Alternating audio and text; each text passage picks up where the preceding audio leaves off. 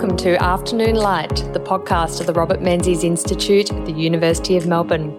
I'm Georgina Downer and I'm the host of Afternoon Light and the CEO of the Robert Menzies Institute.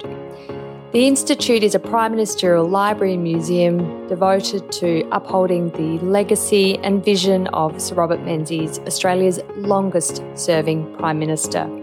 On Afternoon Light, we explore contemporary issues relevant to Sir Robert's life and legacy with leading thinkers from around the world. Thank you for joining us today. Hello, and today on the Afternoon Light podcast, we are talking to Dr. Thomas Wilkins, who's a senior lecturer in international security at the University of Sydney, and he's also a senior fellow with the Australian Strategic Policy Institute. Lovely to have you on Afternoon Light podcast, Tom. Yeah, absolutely. Well, um, thanks, Georgina. It's uh, wonderful to join you at the Menzies Institute and uh, have this opportunity to reflect back on uh, how Australia Japan relations have prospered since the, the Menzies era right to the present day. Just a quick disclaimer that the uh, the views that I express here are my personal views and uh, don't necessarily reflect the views of the organisations which I'm affiliated with. Tom, I wanted to start our discussion going back to, to World War II and where Australia's relationship with Japan was at in the in the sort of ashes of, of the Pacific War, and and can you paint a picture for our listeners about what was going on at that time? So you asked about the fallout of uh, the Pacific War in terms of uh, Australia-Japan relations uh, in the in the post-war period. Well, you know, the first thing to remember is that Australia was um, a key member of the British Commonwealth Occupation Force in Japan stationed in the, the western part of the main island of uh, Honshu and uh, um, headquartered in uh, Kure. And uh, naturally, I think the um, the feelings amongst Australian troops were, were still raw as uh, revelations of uh, Japanese treatment of prisoners of war in Southeast Asia began to emerge. But I think maybe the exposure that the Australian troops had to Japanese domestic society created a little bit of cultural understanding and some of the um, troops that were stationed in Japan, um, they actually brought uh, Japanese women back as brides with them to, to Australia.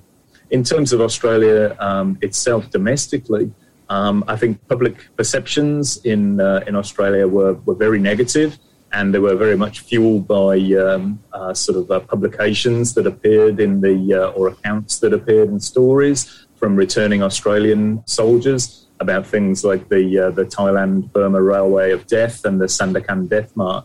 Uh, Death March. I think diplomatic relations were, were fairly cordial but frosty, and that sort of really went on until the end of the Cold War. I think the um, the, the, the main avenue for rapprochement between the, the two countries um, in the post-war and uh, Cold War periods was the deepening economic ties um, that I'm sure we'll talk about a bit more later. And historical reconciliation was really sort of left for a future date. Nevertheless, it's um, important to remember that uh, around the, the 1950s, uh, Robert Menzies himself did make a very strong statement saying that uh, you know hostility to Japan must go. It's uh, better to hope than always remember. And uh, I'm happy to talk more on the, the reconciliation issue um, going forward. Yeah, it's it's interesting to uh, to reflect on what enormous change has occurred when it comes to Australian attitudes to Japan. My grandfather Alec Downer was a POW from 42 to 45 in Changi in Singapore, mm. obviously held captive by the Japanese um, along with many thousands of Australian soldiers there and experienced pretty awful conditions by all accounts, and, and many of his his contemporaries um, died during that time from malnutrition, starvation, and, and maltreatment as well. So. I, I know that for that generation, there are many, many people who never, never, ever reconciled Japan as a friend of Australia. They might have been accepting of Japan as an economic partner, but this sort of deep friendship it's taken generations to change minds, and um, it's you know, and as you say, even even in the sort of 50s, 60s, 70s, when the economic relationship was was doing incredibly well, there wasn't necessarily that feeling of affection that we have that we have today. Um, in 1957, uh, the Menzies government signed a commerce agreement, basically a trade agreement with Japan, and it was preceded by a visit by Robert Menzies to to Japan. And actually, in the Menzies collection here at the University of Melbourne, there are some lovely photographs of that trip. There's a couple of official photograph albums that were produced by the Japanese government and presented to Menzies, and they actually have a wind up musical box inside them. So when you open them, they, they sing to you, which is very beautiful. But, you know, a trip that, that clearly showed Menzies was given um, a great reception and had an audience with the emperor and, of course, the, the prime minister at the time Kishi, uh, who mm. is the grandfather of the more modern day Prime Minister Shinzo Abe, who'd be familiar to, to many of our listeners, I'm sure.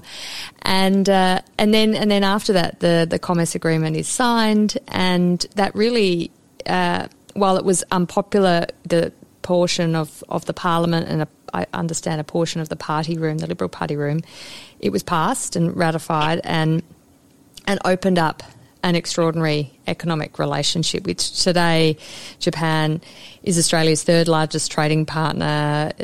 It's the second largest export destination for Australian goods, and Japan is the second um, largest source of foreign direct investment in Australia. I mean, amazing economic relationship. Can you talk me through how that economic relationship developed from that 57 commerce agreement, Tom? Mm. Yeah, um, by all means. So I mean, uh, yeah, I think that you know, there's uh, I think there's there's several stories or several phases to how we've got to where we are today, and uh, the first one of those is obviously the um, the economic foundation of the relationship, which was you know, as you said, a little bit controversial with the um, with the Australian public, uh, given their historical memories, but of course not as sensitive as, uh, say, you know, secure, the security cooperation that we have today. So I mean, what really what really catalysed the relationship was the demand for Australian raw materials um, in the rebuilding of Japan in the post-war period, and the Japanese themselves have acknowledged, you know, just how crucial it was to um, receive the raw materials um, from Australia in order to, um, you know, to go through their first their process of reconstruction, and then of course later on in the 50s and 60s their return to um, to an economic boom, a sort of second industrial revolution. So I mean. Iron ore and coal and so forth, uh, we're really sort of used to, to, to feed and fuel this nascent um, economic boom. And uh, that's what the um, the uh, 1957 um, agreement on commerce really sort of codified and facilitated. And so the um, the, the, trading uh, partnership really developed to the mutual benefit of, of both parties. Um, by the mid 1960s, um, Japan had overtaken Britain as um, Australia's number one trading partner and uh, you know the economic connection with the uh, the, the, motherland was um, further impacted um, going forward by the, the European Union joining the, the uh, sorry the uh, the United Kingdom joining the uh, the European Economic Community in 1973.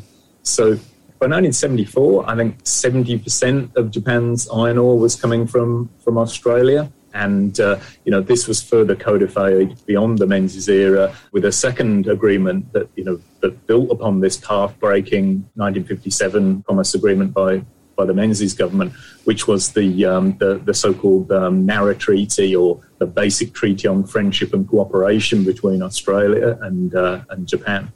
And so I think this this second iteration, which of course is beyond the Menzies era, but that, that Menzies had laid the groundwork for um, earlier, was really took the the relationship to to another stage in terms of you know the the ties that have been built up economically um, it um, it sort of normalised the, the relations between the two. But um, you know, going forward, of course, uh, you know, um, up until uh, the sort of the 1990s, where um, where um, Japan's economic bubble burst and its economy began to stagnate. Australia's primary trading partner shifted from Japan to, uh, to to China. But that's not the end of the story in terms of the economic relationship, because in 2014, um, Japan and Australia um, signed the um, Japan Australia uh, Economic Partnership by uh, Prime Minister um, Abe and, uh, and, Prime Minister Abbott. And so the economic opportunities have continued to unfold, but just sort of in diff- different ways. As you pointed out, very, very, very well um, briefed um, in terms of uh, uh, Japan being such a large investor in, in Australia. And I think, you know, it's important to emphasize that because that points to the sort of long term, durable relationship and the level of trust that one has between investment partners rather than trade, which can be here today and gone tomorrow, as we've um, we've yeah. learned to our, our, peril. Yes, yes, yes, that's right. Yeah, um, and and you know, speaking of being victim of trade embargoes, Japan has also been the victim of trade embargoes from from you know, our northern neighbours, uh, and mm. I was there during the time when China stopped the export of rare earths to Japan, and rare earths are really important in the production of high tech goods like mobile phones and electric cars, batteries, and over a, a territorial dispute, a spat in the in the Japan Sea, where the um, Japanese Coast Guard and a Chinese fishing trawler, or potentially not just a Chinese fishing trawler, um, had a clash. You then had a, you know, this enormous backlash in China against Japan, and I think that's worth reflecting on. You know, Twelve years later, that Australia is not alone in in in having to deal with this this sort of backlash when it comes to bilateral disagreements over over various issues, and you know it's how you deal with it. And people often say, "Oh, we should look at Japan; they can handle the relationship with China really well." But Japan has had its significant challenges over many decades, um, probably many many millennia, really, and it's had its highs and lows. And um, yeah, Australia is certainly not not alone in in struggling with that. It's probably um, worth just mentioning, uh, you know, um, in relation to the uh, the suspension of uh, rare earth exports to Japan um, during that Senkaku's crisis. But um, um, now that, Aust- that uh, Japan has started to di- diversify its supply chains to get more secure supply chains, um, it's um, encouraging Australia to, to fill some gaps in those critical minerals, including um, developing our capacity to develop rare earth metals for export. So I think that's a, a really key point Yes, I think that that period uh, really exposed how few options countries had when it came to sourcing their rare earths, and um, you know the the, the development in Australia and other countries, United States, had been wound back, and China had, had kept up with it. And of course, it was in, almost in a, it was in a monopolistic position, and, and that's that's that's definitely changing. But it was you know these supply chain issues have come back to haunt us again with the COVID nineteen pandemic, where we we realise we're overly reliant on on one market to export us certain items again, just recently in, with the Ukraine crisis, Europe's realised, whoops, you know, a bit a bit reliant on Russian energy. Maybe we should have some diversification. But look, uh, this does bring me, Tom, to the security relationship with Japan, which has become an absolute focus over the last two decades um, of the Australia-Japan relationship. Can you paint a picture how that has has developed? Because that that was very much a really significant step up from just an economic relationship. And Australia has a lot of really good economic relationships, but having a strategic defence security relationship with the country shows the relationship has moved to a much deeper level, a much more reliant and trusting level you're absolutely right, Georgina. And um, so, uh, one way to look at um, the uh, the development of our very strong bilateral relationship that we have now, as I, as I sort of alluded to earlier, was these kind of phases. First, sort of uh, an economic phase. Um, then, towards the end of the Cold War, uh, political and diplomatic cooperation, including um, sort of cooperation on peacekeeping uh, operations in um, Cambodia and so forth. And then I think that built up the necessary level of trust to embark upon what we, is now a very, very close um, security partnership, officially known as the Special Strategic Partnership.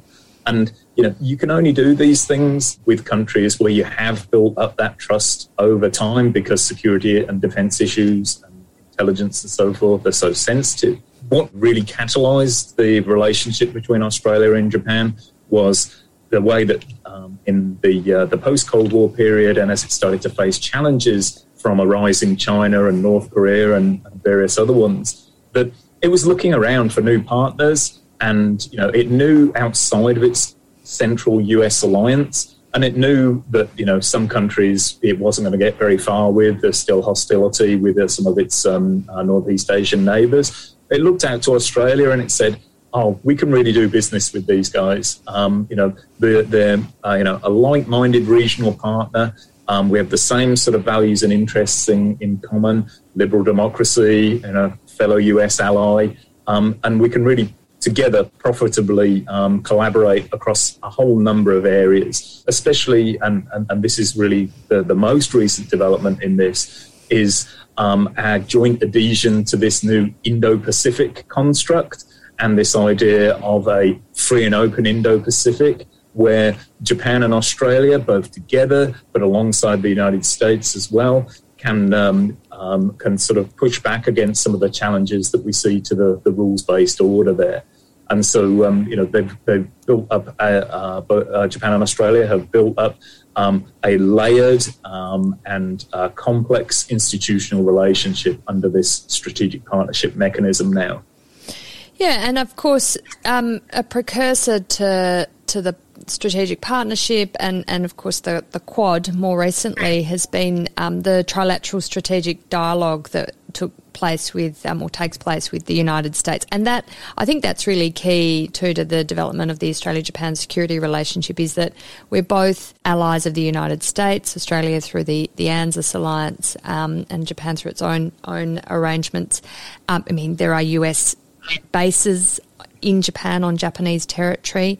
Um, there are US installations on Australian territory. So we had so many shared ties in that respect. So, under the auspices of this trilateral strategic dialogue, we were able to form a, a, regular series of exchanges on security issues, but but sort of under the cover of this is a US alliance partner talk and then to expand that to a bilateral level. And that and that was a big jump for Japan, um, which has obviously given its its history and, and the way in post World War II it was remade um, really, you know, by the, the U- United States. their new constitution drafted, de- sort of demilitarization of, of Japanese society and governance structures.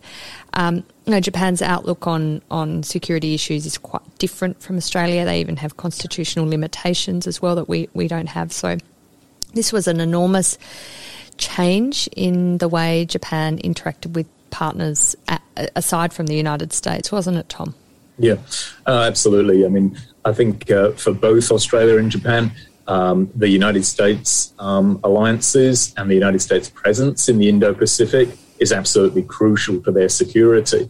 But I think, especially sort of um, during the, the Trump era, um, but perhaps a little bit before as well, both countries were starting to get a little bit worried that they had to do more themselves to buttress that American system.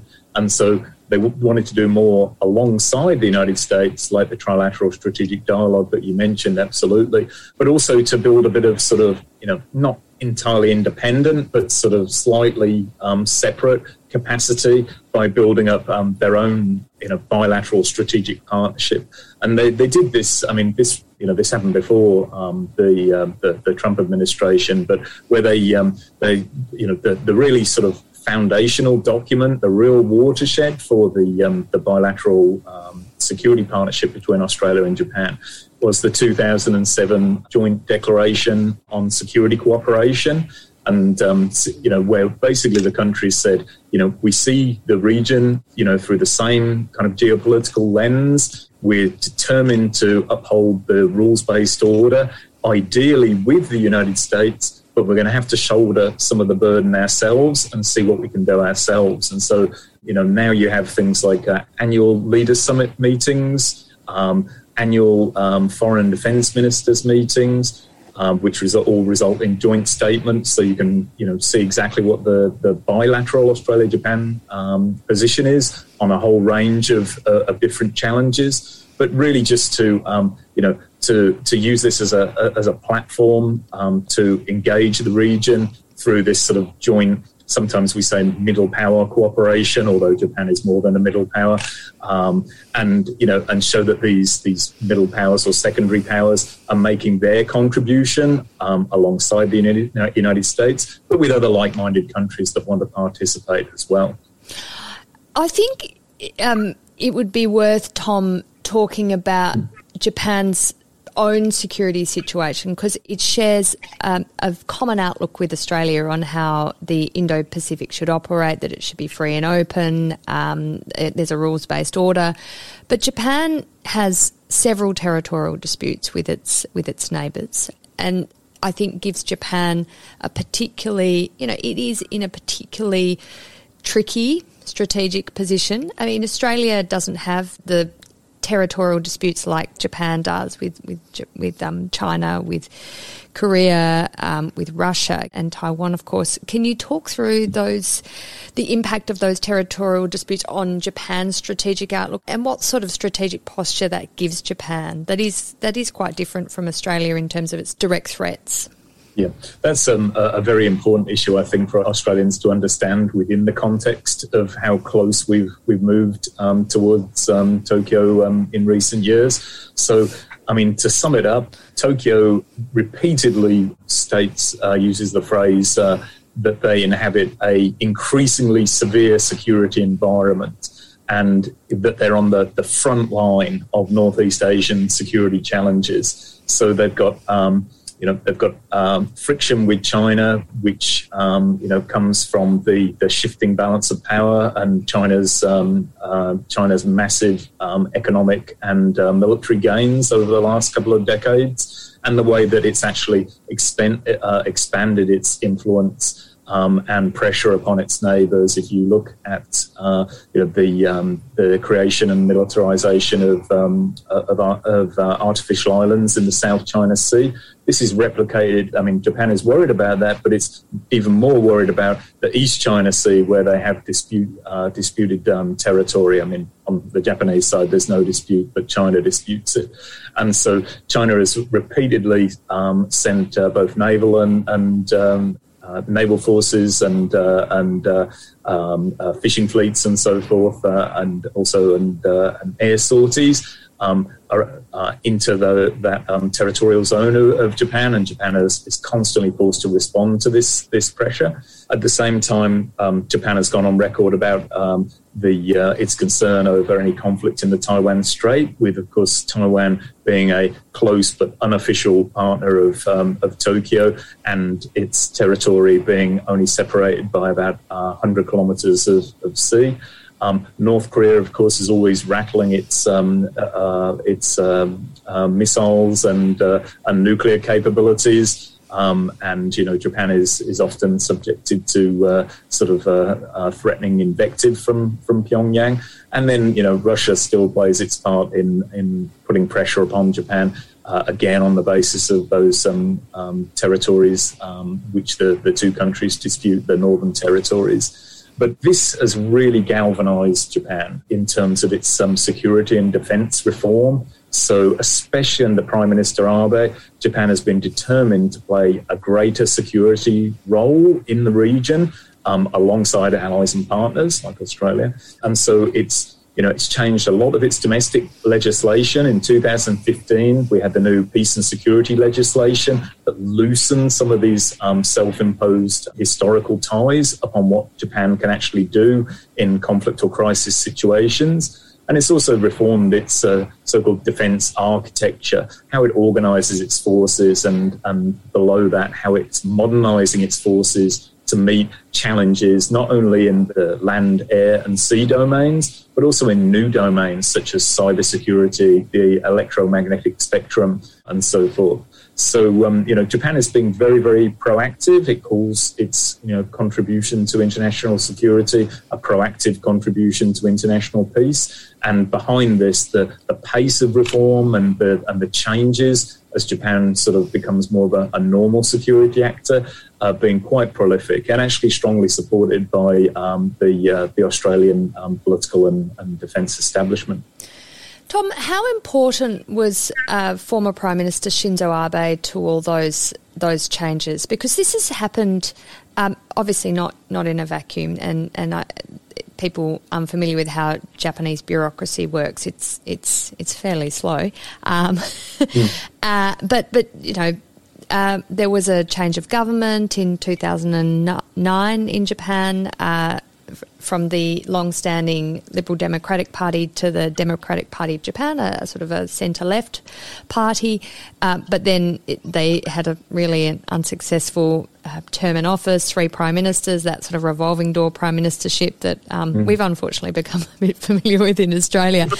Um, but uh, but they had um, Hatoyama, and then they had Kan, and then Prime Minister Noda, and of course in that in that period of time they had the earthquake tsunami crisis, which you know rocked the country and the stability of the country. Um, you know, particularly its sort of economic progress and and of course the sort of general psyche of the country was very much shocked by that period. But but there was there was even back then discussion about you know changing Japan's strategic posture, but the the Democratic Party of Japan leaders were not quite of the sort of ilk of, of Prime Minister Abe. He came in in um, the end of 2012 um, with a real mandate to make Japan have, have a more normal strategic posture and normal set of, uh, I guess, strategic settings, legally speaking. Was it was it all about Shinzo Abe, or can we can we see this of a in a kind of trajectory of Japan's posture, strategic posture, responding to the changing dynamics in Northeast Asia and, and the Pacific more broadly? Yeah, so I think it is part of a, a long-term um, sort of uh, strategic trajectory, and uh, but I think it's sort of ebbed and flowed in terms of activity. So there's been non-stop incremental gains, probably you know since the the end of the Cold War. Um, but um, it was um, firstly Prime Minister um, that I think sort of really made major contributions on these front on this front. Then we had this um, sort of, uh, well, Abe came in briefly um, and then had to step down 2006 7, I think. And, um, uh, and then we had this interregnum that you pointed out where, you know, there's a huge shock that the LDP were uh, replaced by what was then the Democratic Party of Japan, which has since disbanded, yes. um, possibly due to their um, their uh, um, hardly um, edifying uh, role in, uh, in, in government. I mean, I remember at this time that the DPJ government was really, you know, came under a lot of criticism for being um, inept and lacking the experience. I mean, understandably, since there's only really been one political party in government since the, the end of World War II, but you know they were they were just rocked by um, by, by, a whole range of things. I mean, the, the I mean, obviously quite understandable that the I mean uh, for any government to deal with the, the 311 crisis, the, the triple disaster, but also uh, one of the things that really sort of flared up was this attempt to tilt more towards China and away from the United States States, um, and um, you know got into this huge quagmire of uh, of wanting to um, renegotiate U.S. Um, military bases in, in Okinawa, and then the the the uh, the um, Chinese uh, fishing trawler ramming the, the Japanese Coast Guard, the Senkaku shock.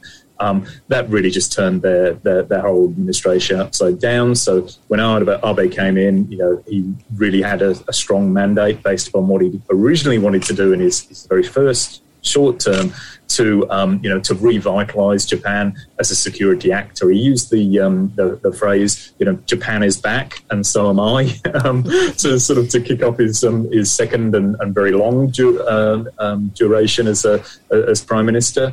And so you know, he had a, a, lot of things happen under his administration that were absolutely groundbreaking. I mean, just to think of a few off the top of my head, the formation of a national security council um, like the United States and many other countries, to have this kind of control tower, as they call it, over crisis response and security policy, to lend it more direction, to centralize it within the Prime Minister's office. They published their first national security strategy document as well, which laid out that these are the challenges we face. This is how we're going to respond to it. Just gave a lot more direction to um, you know, to what in the past, you know, commentators have pointed out as a sort of a, a, little bit sort of low profile or sort of reactive policy, much, much more proactive. And then I think, you know, his big achievement, he has been criticized as a historical revisionist and, and nationalist. Um, and, you know, that's a complex picture, but under, under his second term in office, um, this idea of a, an Abe doctrine, where Japan would reshape its um, its security identity to become more proactive, to become more normal, to contribute more, to build new relationships, and to consolidate both uh, and, and, revise both its sort of um, security apparatus, its defense apparatus, and its um, military posture was incredibly important. And just one one last thing to, to, to highlight um, that I mentioned earlier was this 2015 peace and security legislation, which really changed some of the sort of embedded limitations and constraints upon Japan as a security actor. In particular, allowed it to take a more proactive role in its own defense against, say, missile threats. Um, but also allowed it to engage, um, very importantly, in collective self defense meaning that um, it could defend um, uh, uh, against security um, um threats or attacks against Japan alongside the United States or other strategic partners like Australia. And so, you know, the number of his achievements is is quite uh, an impressive portfolio. Um, those are just some of them. But I think also a strong leadership as well is something that you know he really left his his imprint on there, like Koizumi. That you know this is what can be achieved with a strong Japanese leader, unlike this sort of fairly revolving door of, a fairly sort of lackluster or at least sort of slightly faceless leaders that we've we've seen in the past.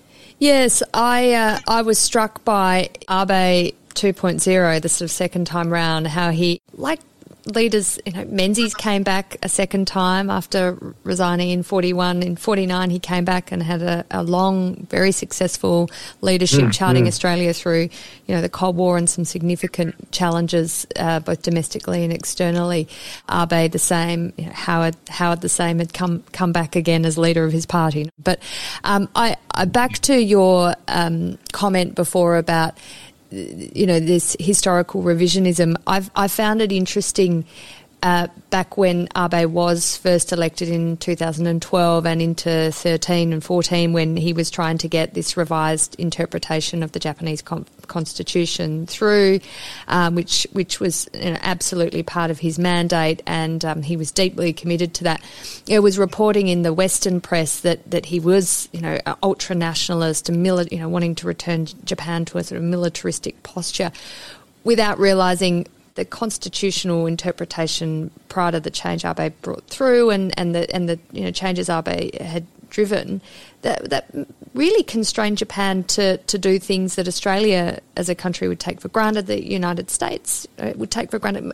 Every other country in the world had a had a degree of um, independence of deciding, you know, what was its self defence or collective self defence, or when it could defend its interests, not necessarily on its defined territory, but there are moments when you would like to defend your interests, say in the broader Pacific.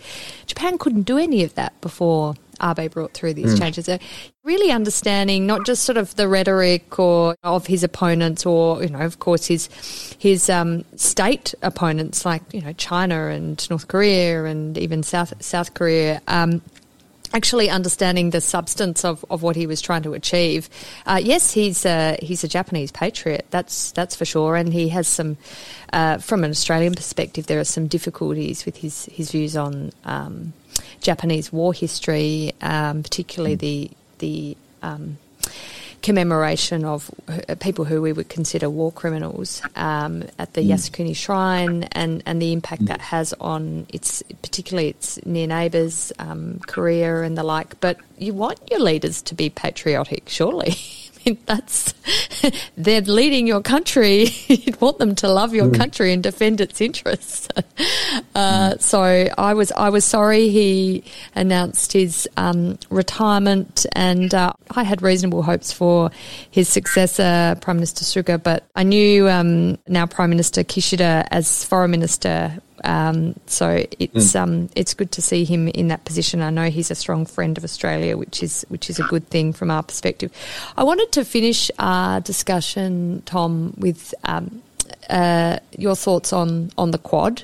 And the Quad, the Quad. I mean, it seems new, but it's actually not very new. It was a Japanese idea back in the um, the time of the Howard government, and um, it had its issues with was India really that keen on it? Was the United States as keen? And then it was Australia that keen? And then Australia started winding back its interest um, when there was a change of government, and and it was really put on ice. And of course, Abe Abe um, out of power, and the DPJ being elected in 2009, it, it lost all momentum. But it, it was revived, and it's been an, a really interesting development in Australia's network of of security relationships. And I think the bringing in of India really does open up um, a whole uh, range of opportunities. But of course, with the Ukraine crisis and India's relationship with Russia, it does have its um, difficulties. There are there aren't always a confluence of interest between the Quad partners, and that's where this is a new arrangement and it still has a fair way to go to being something that, that is um, as powerful as its potential. Mm. Yeah, uh, well, I think those are all very, um, very important insights that you've just mentioned. Um, you know, just to, to, to add my um, uh, perspective on it. Um, I think we've got to be a little bit careful when we approach the, the quad. I mean, um, you're, you're, right. It's sort of uh, it had sort of two evolutions. I mean, the first one, Japan and Abe took a, a key, or, or, you know, those close to Abe took a you know a key part in in sort of um, spruiking this. So I mean, we had the talk of the confluence of two oceans in India in 2007. Um, you know, the whole idea of the Indo-Pacific and let's bring India in, and then sort of uh, um, the uh, the I think it was foreign minister at the time that said, uh, you know, the arc of freedom and prosperity. And then there was another one that was um, Abe's uh, democratic security diamond. And so, you know, this really showed that how Japan, you know, really catalyzed and, and was really motivated to, to develop the Quad. Um, then, of course, um, it was, um, well, arguably torpedoed by, uh, by Prime Minister Prime Minister Rudd in 2007. Um, and then this second iteration uh, came back in, in 2017, of course, again, under Abe, uh, Abe's um, uh, uh, period in office. And, um, you know, I think in some ways the, the Quad, you know, is, is basically like the, the trilateral strategic dialogue partners, Australia, Japan, and the United States as a core, and then sort of trying to bring India in. But, but India is not as close to the other three as those three are to each other. And so, you know, the, there's always, it attracts um, attention that, you know, India, you know, doesn't necessarily share these interests or anything. So, you know, the, um, often you'll find that the quad really sort of needs to come down to the lowest common denominator. I mean, there's definitely you know shared concerns about the, the rise of China, you know, um, challenges to the rules based order from a number of um, different directions. But I think you see a lot more cohesion between those those three parties: U.S., Japan, Australia, and you know, and then India has quite different concerns. I mean, it's very worried about Pakistan, for example, um, whereas that is not a huge priority um, in terms of what you know, say Japan is or, or Australia are worried about. And you know, I think we've just got to be realistic about what the Quad can actually achieve. So we look at a sort of the big picture, then it's it's really good to have these you know these four like-minded democracies with a certain degree of coincidence in their their you know their strategic interests working together, talking. That's absolutely a good thing um, sort of brings a bit of, you know, with India coming in, also sort of feeds to, you know, the opportunities that countries like Japan and, uh, and Australia see for economic cooperation and, and, closer ties with India, sort of brings that into a, you know, a, a common kind of um, democratic front. But in terms of what it can actually do on the practical level, so far, um, it's got a bit of a mixed record. I mean, mm ideally, it can focus on, on maritime security issues, um, sort of uh, what we call maritime domain awareness, and sort of you know not literally freedom of navigation, but you know sort of you know free transit and this this this sort of thing, um, and sort of surveillance and uh, and all these kind of things in this you know this maritime environment of the Indo-Pacific. And they've done a lot of good work on things like um, pandemic response and, and, and you know plans for technology sharing and everything. But we've got to be a, a, little bit cautious about you know certain people have started saying well this is a this is going to be an alliance or a, you know oh you know either it's an alliance now which is completely wrong or that it'll develop into an alliance in the future um, I think you know that that really remains to be seen I think it's better to sort of see it as you know intersecting bilateral relationships brought into a quadrilateral sort of dialogue format, but not just limited to dialogue. A certain degree of practical cooperation does come out of that, in contrast to some other regional organisations which have been sort of um, derided as, as talk shops for not actually producing uh, practical results. Yeah, and I, I do think the um, Ru- uh, India's stance on on Russia's uh, invasion of Ukraine does give us pause for thought when it comes mm. to what the Quad can achieve. If the Quad's shared ambition is that you know they're they're, they're liberal democracies, the four the four partners, and they um, believe in a free and open Indo-Pacific uh, rules based order, but then one of the partners fails to condemn the invasion of of another country.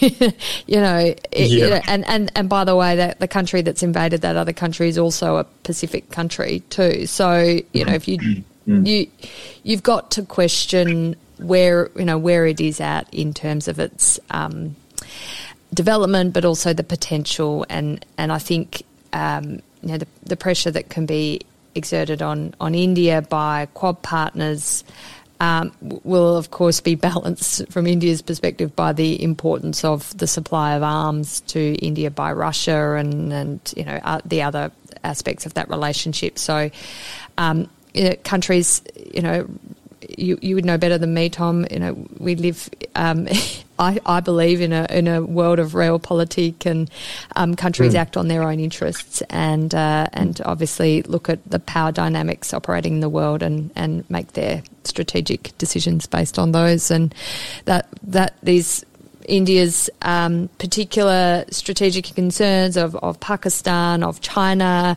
uh, of course in the Indian Ocean, um, but it but it you know ultimately needs to defend its its own territory and, and it has made its decisions about what statements it makes in the international stage based on those not on but not based necessarily on the sort of ideological outlook it might have or a or a sort of a philosophical approach to international relations. So, uh, a, f- a fair bit of work to to go there, I think, for the Quad. But um, Tom, it's been wonderful. Wonderful to have this uh, chat with you today. I love talking about Japan, loved hearing all your views. So, thank you very much for coming on the Afternoon Light podcast.